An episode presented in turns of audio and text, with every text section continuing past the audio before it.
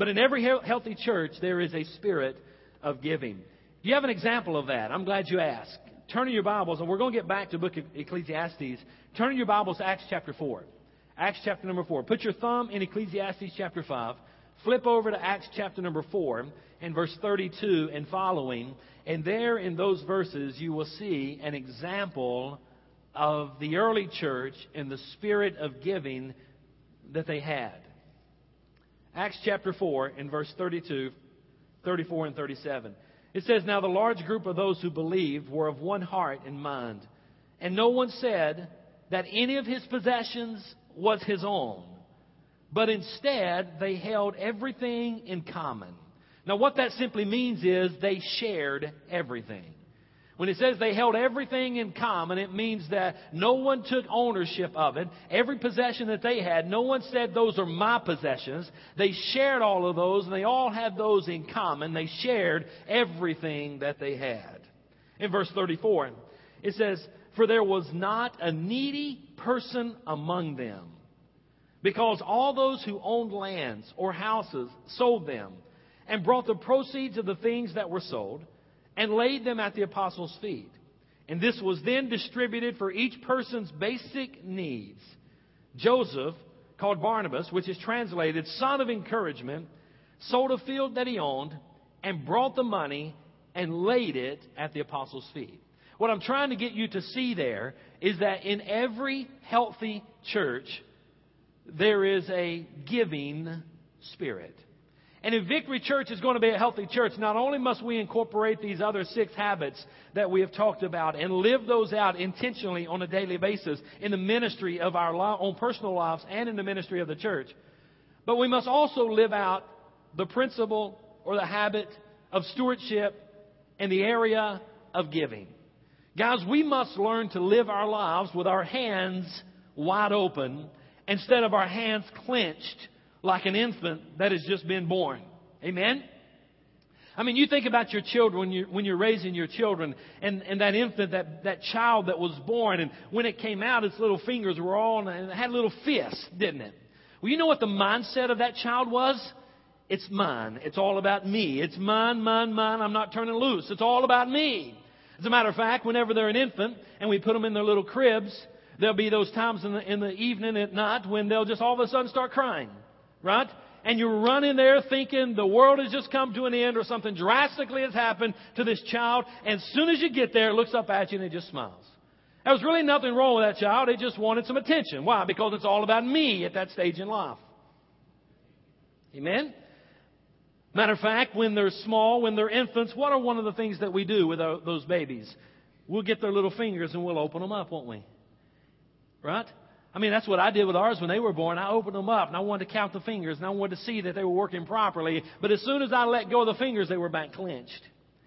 And you know what really our life goal is when we're raising our children? It's getting them to learn how to live instead of a clenched fist life where it's all about me. We're trying to raise them with biblical principles so that they can grow up and become mature Christian adults that learn how to live with their hands wide open.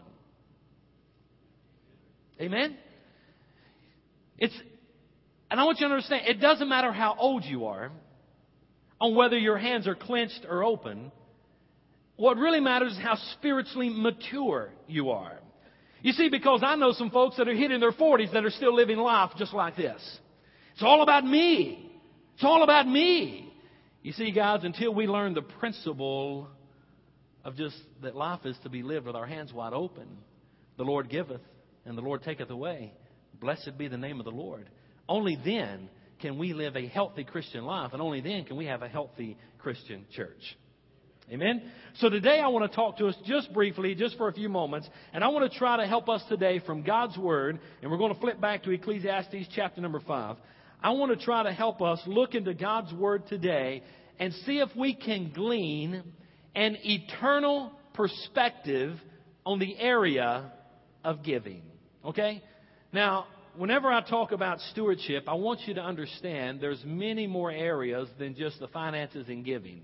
Matter of fact, stewardship just means a manager, and each one of our banners have a verb, and that's something that we act out. It's something that we do. And our stewardship banner, once we get it in and it correctly fixed, It's going to say stewardship at the top, but the word down the side is going to be manage. In other words, we're simply just managing our life because there's four words in every stewardship message, every stewardship series that I have ever preached, as long as I have ever known myself as a preacher preaching. Whenever I mention stewardship, there's four words that I use. Do you know them? God owns it all. He owns it all. He owns everything. He owns the cattle on a thousand hills, and he owns the the old country preacher back home you say the taters under the hill. Amen. He owns it all. You say, well, no, no, I work for that. No, no, no. God's blessed you with that. He's given you the ability to work. He's blessed you with that house. He's blessed you with that car. He's blessed you with that job. He's blessed you with that car. He's blessed you with that education. He's blessed you with the ability to do those things. Everything belongs to God. And we're just His managers. Right? So today I want to unpack a little bit and talk a little bit about an eternal perspective in the area of giving. So before I go any farther, let's just go to the Lord in prayer and ask the Lord to open up our hearts and our minds today as we receive His Word. Father, we stand in need of you this hour. God, we are nothing without you. And as the song that we sang earlier, we cry out for you. We are desperate for you. We are so lost without you. And God, I just pray that you would now bless in the reading, in the preaching, in the hearing, and in the applying of the Word of God today. I pray that you would take these words that I'm going to say and that the Holy Spirit would take these thoughts and some of these principles and apply them to our hearts and to our lives. Hide me behind the shadow of the cross. May your people hear what thus saith the Lord today. In Jesus' name I pray. Amen. Guys, I've got good news and I've got bad news in the area of money. Which one you want to hear first? Well, let me share with you the bad news. I want us to go into the book of Ecclesiastes to what the Bible records for us as one of the wisest men that ever lived, and his name was Solomon. Solomon was a great scholar. He was a very intellectual man. He was a man with tremendous wisdom. He was a writer. And he just penned many thoughts and many principles, and we find those in the book of Proverbs and also in the book of Ecclesiastes. He was the world's wisest man. Everyone wanted to come and hear what Solomon had to say. I mean, he was a celebrity of his day. Whenever Solomon lived and you mentioned that you were going to see Solomon, everybody oohed and awed over the fact that you were getting some face time with the wisest man that ever lived. I mean, he was a very wealthy man and he was a very wise man. Now, the Bible tells us that Solomon had 700 wives and 300 concubines. And whenever I read that, I can't help but question his wisdom. Amen? Can you imagine men managing a thousand women? Hello? Woo, how exhausting he must have been. No, I'm just kidding, ladies. 700 wives. I'm really not. 700 wives. 300 concubines. Also, we read that he had 40,000 horse stalls. He had tons of gold. He had tons of silver. He was the Bill Gates of his day. I mean, you name it, he had it. But one of the things that he really excelled in was the area of wisdom and wealth. And let's take note in Ecclesiastes chapter 5 some of the principles that Solomon unpacks for us in the area of wealth. From the wealthiest man there is, with the greatest wisdom that's ever been given to any one man, so we believe, here's what he has to say. Now, I'm going to share with you the scripture reference. And I'm going to share with you what the scripture says. And then I'm going to give you a paraphrase of that. In Ecclesiastes chapter 5 and verse number 10, it says, Whoever loves money never has money enough. Whoever loves money never has money enough. In other words, the more you have, the more you want. Now think about that. The more money you have, the more you want. Let's go a little farther. The latter part of that verse says, Ecclesiastes 5:10b, Whoever has wealth is never satisfied with his income. In other words, the more you have, the less satisfied you are. In verse number 11, Ecclesiastes 5, the first part of it, it says, As goods increase, so do those who consume them. Think about that. As goods increase, so do those who consume them. What does that mean? It simply means the more you have, the more people, including the government, are going to come after it. Hello? Is it any surprise to us that politicians today, and I don't care if it's Republican or Democrat, is it any surprise to us that, the, that they want to raise taxes? Scripture teaches that. And it says, as goods increase, so do those who come after them or consume them. The latter part of verse number 11, it says, What benefit are they to the owner except to feast his eyes on them? We're talking about the wealth. We're talking about a lot of money. What benefit are they to the owner except to feast his eyes on them? In other words, they sure look good, but that's about it. Because the more you have, you realize it really doesn't meet your needs. All you can do is look at it. It's not going to meet any deep felt need in your life. In verse number 12, it says, The sleep of a laborer is sweet, whether he eats little or much, but the abundance of a rich man permits him no sleep. You know what that says? It says, The more you have, the more you have to worry about. Wow. Do you realize Scripture had all this to say about wealth? In verse number 13, the scripture says, I have seen a grievous evil under the sun, wealth hoarded to the harm of its owner. Now notice it does not say to the harm of other people. Wealth hoarded to the harm of who? The owner of the wealth. In other words, the more you have, the more you have to hurt yourself with.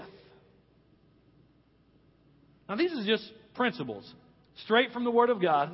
And I think in my little paraphrase, I am not doing an injustice to the Scripture and just unpacking what the Scripture is teaching. Look in verse number 15. It says, Naked a man comes from his mother's womb. And as he comes, so he departs. He takes nothing from his labor that he can carry in his hand. Paraphrase is, you can't take it with you. Right? Have you ever been to a funeral home and seen a hearse behind or, or seen a U-Haul behind the hearse going out to the grave. You can't take it with you. You're going to leave it all behind one day. Look in verses, or Ecclesiastes chapter 2, verse 10 and verse 11, these two verses of Scripture. Solomon said, I denied myself nothing my eyes desired. I refused my heart no pleasure. My heart took delight in all my work and this was the reward of my labor. Now, there, Solomon admits it. He said, I refuse my heart no pleasure. I, I, I did not refuse myself not one thing. Anything my heart wanted to do, I, I'd had it. And I did it. Which is one of the reasons he had a thousand women. That was part of his downfall, if you will. No pun intended, seriously. I don't ever think that was God's plan for Solomon to have 700 wives and 300 concubines because back in Genesis, in the early part of the scripture, it says that there's to be one man and 700 women? No, one woman. So I think Solomon even broke one of the principles of God, even in him having multiple wives. You say, well, that's how it was in the biblical days. Yeah, that's how it was. Don't mean it's right. Hello? David had multiple wives. Was it right? No, it wasn't right. That wasn't God's purpose and intent for his life, but that's how it was in the biblical days. Did not make it right. You see, a lot of times we bring that theology into our world today and say, well, that's what the world is today. It doesn't make it right. Well, everybody's doing it. It doesn't make it right. Hello? He said, I, I refuse my heart no pleasure. And that's what a lot of people do today. Just simply, it's all about me. And I'm not going to refuse my heart any pleasure whatsoever. It's all about me. In verse number 11, he says, Yet, when I surveyed all that my hands had done and what I, what I had toiled to achieve, that's his summary statement. This is his conclusion. When he saw everything that he had accumulated, when he saw all that his hearts had desired, and he brought all of that together, his summary statement is this in verse 11, chapter 2 everything was meaningless. A chasing after the wind, nothing was gained under the sun. So, what's the bad news? The bad news is this, guys money cannot and will not buy you happiness. That's the bad news. Here's a man that had it all. And he said, When I got to the end of my life, I realized it's, it's nothing. It's vanity. It's chasing after the wind. Everything was meaningless. Nothing was gained under the sun. With all of Solomon's privileges, with all of Solomon's possessions, with all of Solomon's popularity, with his social status, he experienced disillusionment to the grandest scale. It's all vanity. And guys, now this is not an anti money or anti things message. But if that's all we're living for, I'm here to tell you that you're going to wind up a sad creature. Right? Solomon, his summary statement was, it's all vanity. Well, here's the good news. And I think it's really, really good news to Solomon's dilemma. And it's found over in the Gospel of Matthew. If you want to turn there, I'm going to, I'm going to be in a lot of different scripture today. But in Matthew chapter 6, verse 19 through 21, here is where we can find the good news about wealth, about money. Now, this was spoken by Jesus. And this is what he had to say about wealth and about money. Matthew chapter 6, verse 19 through verse 21.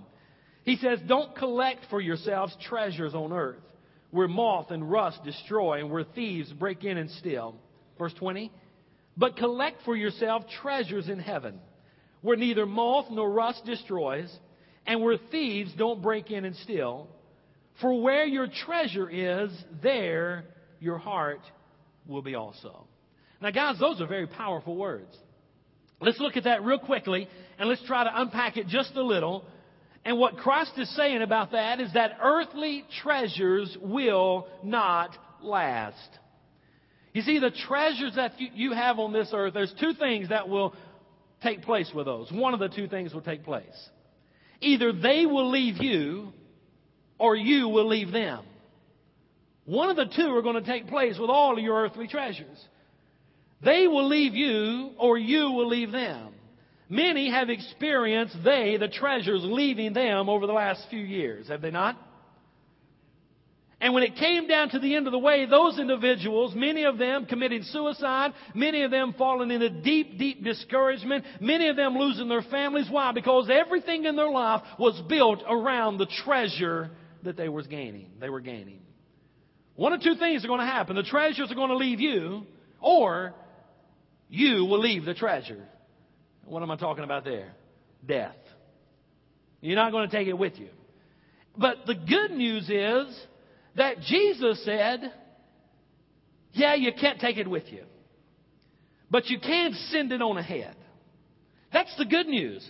Jesus, now think about that. That's profound. I can't take it with me, but I can at this point in my life send it on ahead. And that's the good news that I think he's trying to get for us. So real quickly this morning, let me give you five keys to the principle of, of treasure, to the treasure principle, let me give you five keys real quick. Jot this down if you will. Number one, we've already know, we've already alluded to this. We already know this, but key number one is God owns it all, everything. And I'm just simply His money manager. God owns it all, and I'm just simply His money manager. That's it. Psalm 24, listen to what the Lord is saying. Psalm 24, verse 1. The earth is the Lord's and everything in it, the world and all who live in it. Leviticus 25 and 23 says, The Lord says, The land is mine, and you are aliens and tenants of the land. Are you getting the message? God is trying to teach His people that everything that we enjoy on this earth belongs to Him. He's saying it's mine. Every bit of it is mine, and you're nothing but a tenant. You may say, Well, I'm paying for it. Yeah, but who's giving you the ability? Who's giving you the talents? Who's giving you the strength? Who's giving you the health? If your health leaves, you'll not pay for it any longer. Hello? Guys, do you realize that your heart, Do you realize that God knows every t- time your heart beats? As a matter of fact, I believe He commands your heart to beat. Matter of fact, it beats one time. Boom, boom. The heart looks up. Lord, one more time. One more time. Boom, boom. Lord, one more time. One more time. Boom, boom. Amen? And when it stops, you're done. Or if you start having problems, complications, you're going to have a hard time paying for that. So the point I want you to understand is this. We may pay for it, but it's God blessing us with health. It's God blessing us with jobs. It's God blessing us and giving us all these things so that we, it's all His is the bottom line. Amen? God owns it all, everything. And stewardship is about the fact that I am just simply a manager. Deuteronomy chapter 8, verse 18 says, Remember the Lord your God, for it is He who gives you the ability to produce wealth. It is He who gives you the ability. So, key number one, God owns it all. Key number two, jot this one down. Now, this one is thought provoking, to say the least. My heart, get this, my heart always goes where I put God's money. My heart always goes where I put, notice I didn't put in my notes, my money, because we've already established the fact it's not mine, it's God's. I'm just a manager of His money. So my heart will always go where I put God's money. Remember the verse in Ecclesiastes chapter 5 verse 12? It says, the abundance of a rich man per- permits him no sleep. Why is that? It's because the heart only feels safe when the heart's treasures are safe. Hello? The point I'm trying to make is this. Whatever you invest in, that's where your heart's going to be. The scripture says in Matthew 6:21, "For where your treasure is, there your heart will be also." You see, I've heard people make the statement, wherever your treasure is reveals where your heart is. Now that's true. And that's what Scripture's teaching. But it also reveals the direction that your heart is going. You see, your heart may not wind up there yet, but if you keep investing in it, your heart will be there. Because wherever I direct the Lord's money in my life, my heart is attached to that, and it will be going that direction. Amen? Are you tracking with me this morning? So, in other words, all we have to do is just look where are we investing the Lord's money? If I went, just for the sake of an example, if I went, I don't own any of this stock, but let's just say that I went and I invested stock or money in, let's say, Microsoft. I don't know why I would do that, being a Mac guy, but I go and I invest in Bill Gates. Okay? Now, before I invest one dollar in Bill Gates, the months and the years prior to that, I never picked up the newspaper to see where the stocks were for Microsoft. But the day that I invest $10 in Microsoft, the very next day now, I'm looking to see what the stocks are in Microsoft. Why? Because where I put my money is where my heart's going. Hello? Say I invest in, in General Motors. I may never care about General Motors until the day that I invest in General Motors. And when I buy stock in General Motors, from that day forward now, I'm concerned about General Motors. As a matter of fact, I'll be telling my friends, buy GM. If you're going to go buy, don't go buy Toyota. For other reasons. I don't care. Go buy whatever, you know. But, but if I invest in General Motors, then I'm going to be trying to influence everyone around me to invest in General Motors. Why? Because I put a few dollars over there. And wherever my dollars go, whenever the Lord's money goes, wherever we place that is where our heart is going. Some people say, Boy, I just wish I had a passion for the church like you had a passion for the church. I wish I had a heart for the lost like some have a heart for the lost. I wish I really had a heart for God like some people that I know that have a heart for God. You want me to tell you how you can get a heart for the lost? You want me to tell you how you can get a heart for God? You want me to tell you how you can get a heart for the church? You know where I'm going. Invest your dollars there. When you start investing your dollars there, your heart will follow and you will now be concerned about the well-being of the church. Why? Because you're vested in it. Hello? Now, that's just a principle that we pull from God's Word. That's just not me up here trying to make a sales pitch. That's what God's Word says. Where your treasure is, there your heart will be also. But wherever we invest in our treasures, our heart is headed that direction. Okay? That's why we should be careful where we put the Lord's money.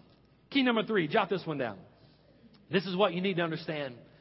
Heaven, not the earth, is my home.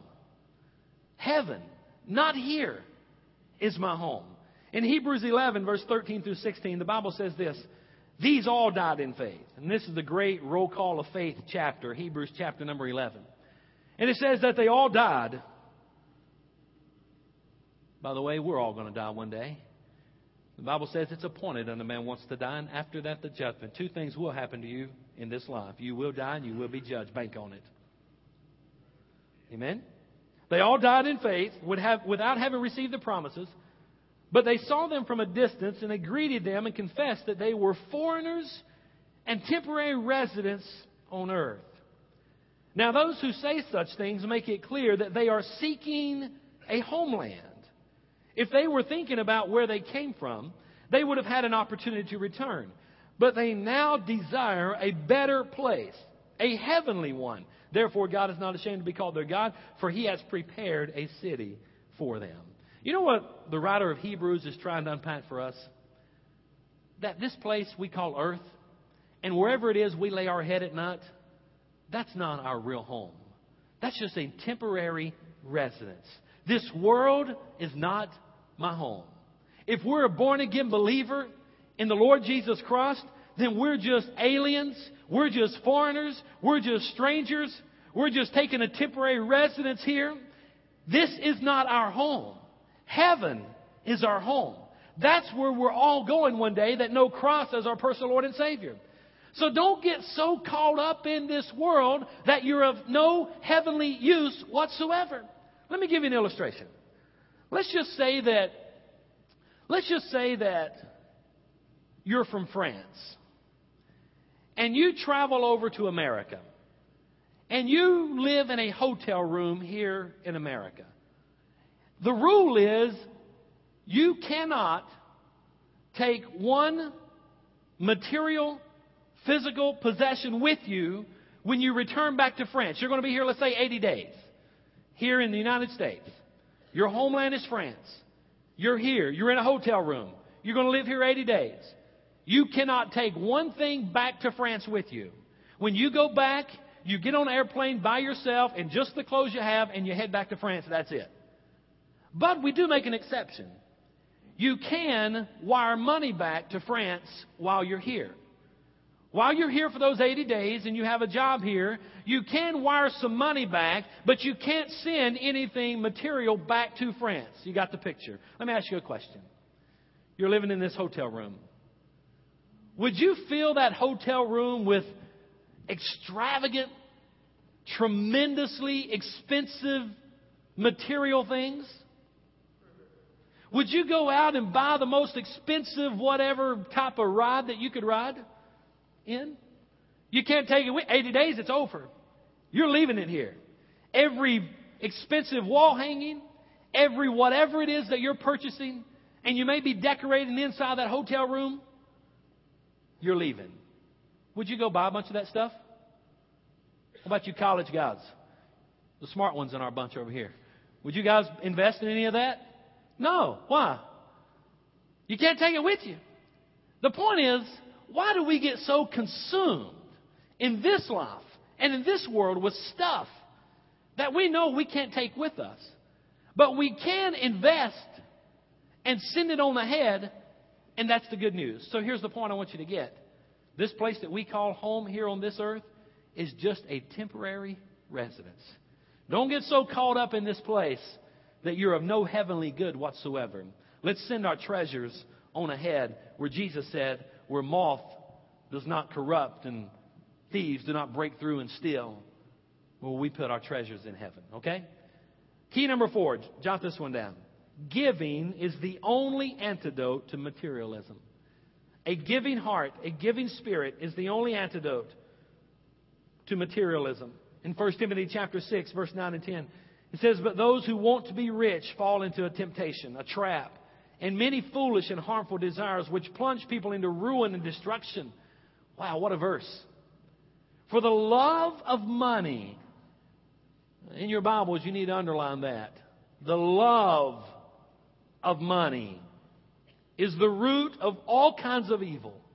And by craving it, some have wandered away from the faith and pierced themselves with many pains. Now, guys, I don't want you to get the impression that money, that this is a anti-wealth, anti-material thing sermon. It isn't. You see, I believe God can bless you. I believe He can bless you financially. I believe He can bless you in material things of this earth. Every good and perfect gift comes from, comes from above. Can we say amen right there? There's nothing wrong with you having a nice house and nothing wrong with you having a nice car as long as you keep everything in priority and as long as your goal in life is not to love money to the, to the extent where you push God out of your life and you live for the almighty dollar. Okay? Giving is the only antidote to materialism. In 1 Timothy 6 and verse 18 and 19 it says, Instruct them to do what is good, to be rich in good works, to be generous and willing to share. Matthew 6, 19, 20, and 24. Don't collect for yourself treasure on earth where moth and rust destroy and where thieves break in and steal. But collect for yourselves treasures in heaven. And then he says in verse 24, you cannot be slaves of God and slaves of money. Key number five, jot this one down, I'm done. God pros- prospers me not to raise my standard of living, but to raise my standard of giving. God prospers me not to raise my standard of living, but to raise my standard of giving. And we know that God provides for the giver. Malachi chapter 3, verse number 10.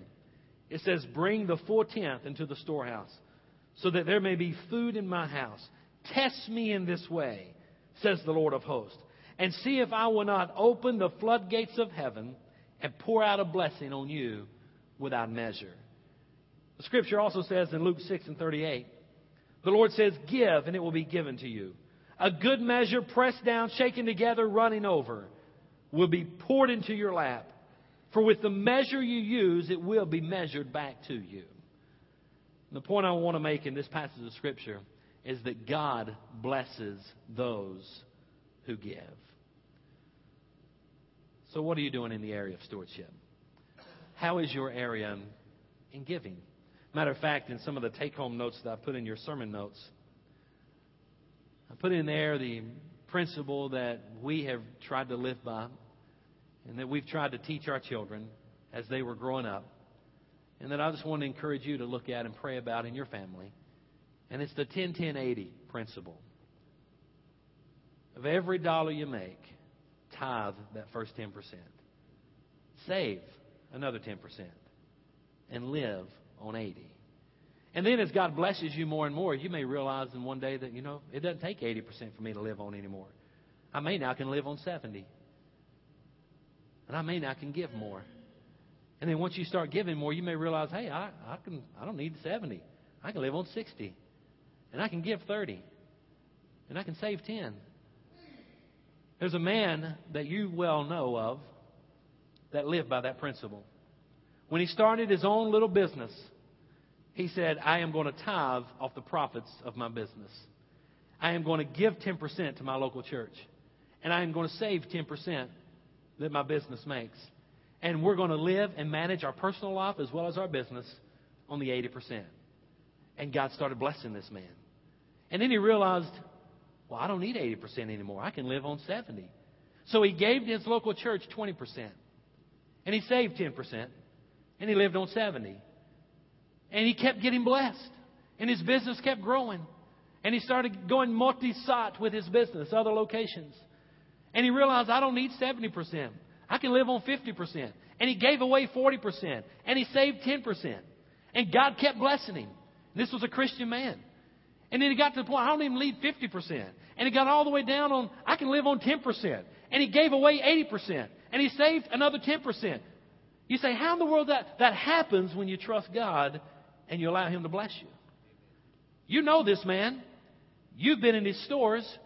You've bought some of his clothing. His name was J.C. Penney. This suit came from Penney's. I like to shop there because that's a Christian man that built a business on Christian principles and values, and that's where I want to invest.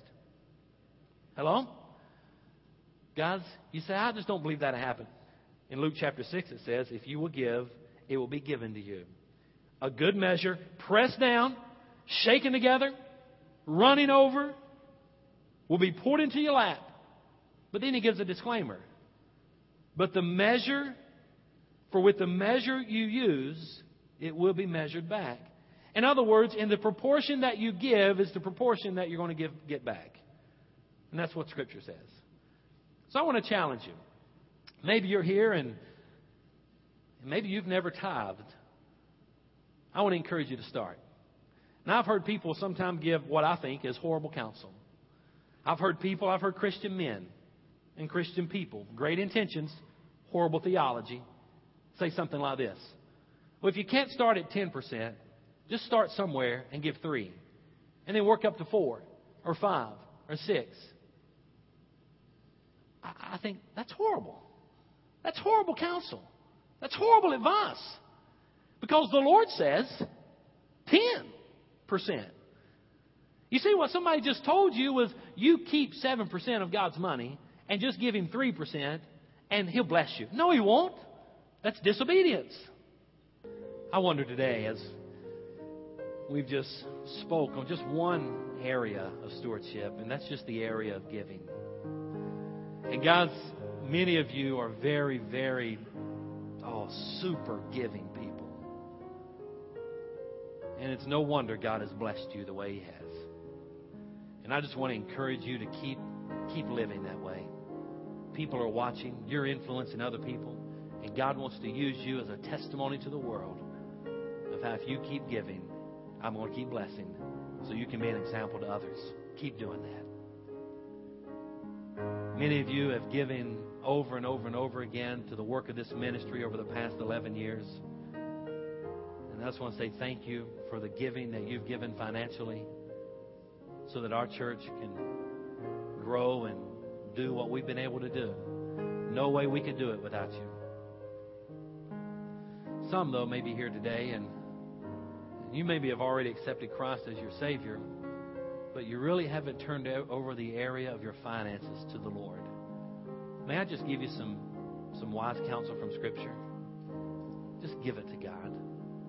Start today, this week, when you get your paycheck, give God 10% right off the top, right off the gross. People have asked me before in counseling, should I tithe on the net or should I tithe on the gross? And I always ask this question Who do you want to honor first? Do you want to honor the government or God? I choose to honor God. So therefore, I've always tithe off the gross. Just give to God, and He'll bless you. And maybe you haven't been doing that. If you have not been doing that, I want to ask you look around in your own life financially. That may be all you need to do to realize I need to start tithing. And I know money's tight, and I know we're in a, a recession, so to speak. But, guys, I still promise you, you can't outgive God. You honor Him, He'll bless you. Just decide today and purpose in your heart that you're going to honor the Lord and you're going to give to God. Bless you for that. If you're here today and you've never accepted Christ as your Savior, that's where it begins. Give your heart to God. Allow Him to be the Lord of your life. Live by His principles. Accept Him as your personal Savior. Father, this time of invitation, as we reflect on the area of giving in our lives, I ask you, Lord, that you would just speak to all of our hearts. God, that you would finger around in our hearts. God, you would just help us in the area of our finances to give you what's rightfully yours. Father, I just pray that you'd bless those that give and for those that look at their finances and say, I just can't afford to, help them to realize they can't afford not to. This time we commit this invitation to you. Father, if there's someone in our midst that doesn't know you as their Lord and their Savior, I pray that right now they'd open up their hearts and receive you. In Jesus' name we pray. Amen.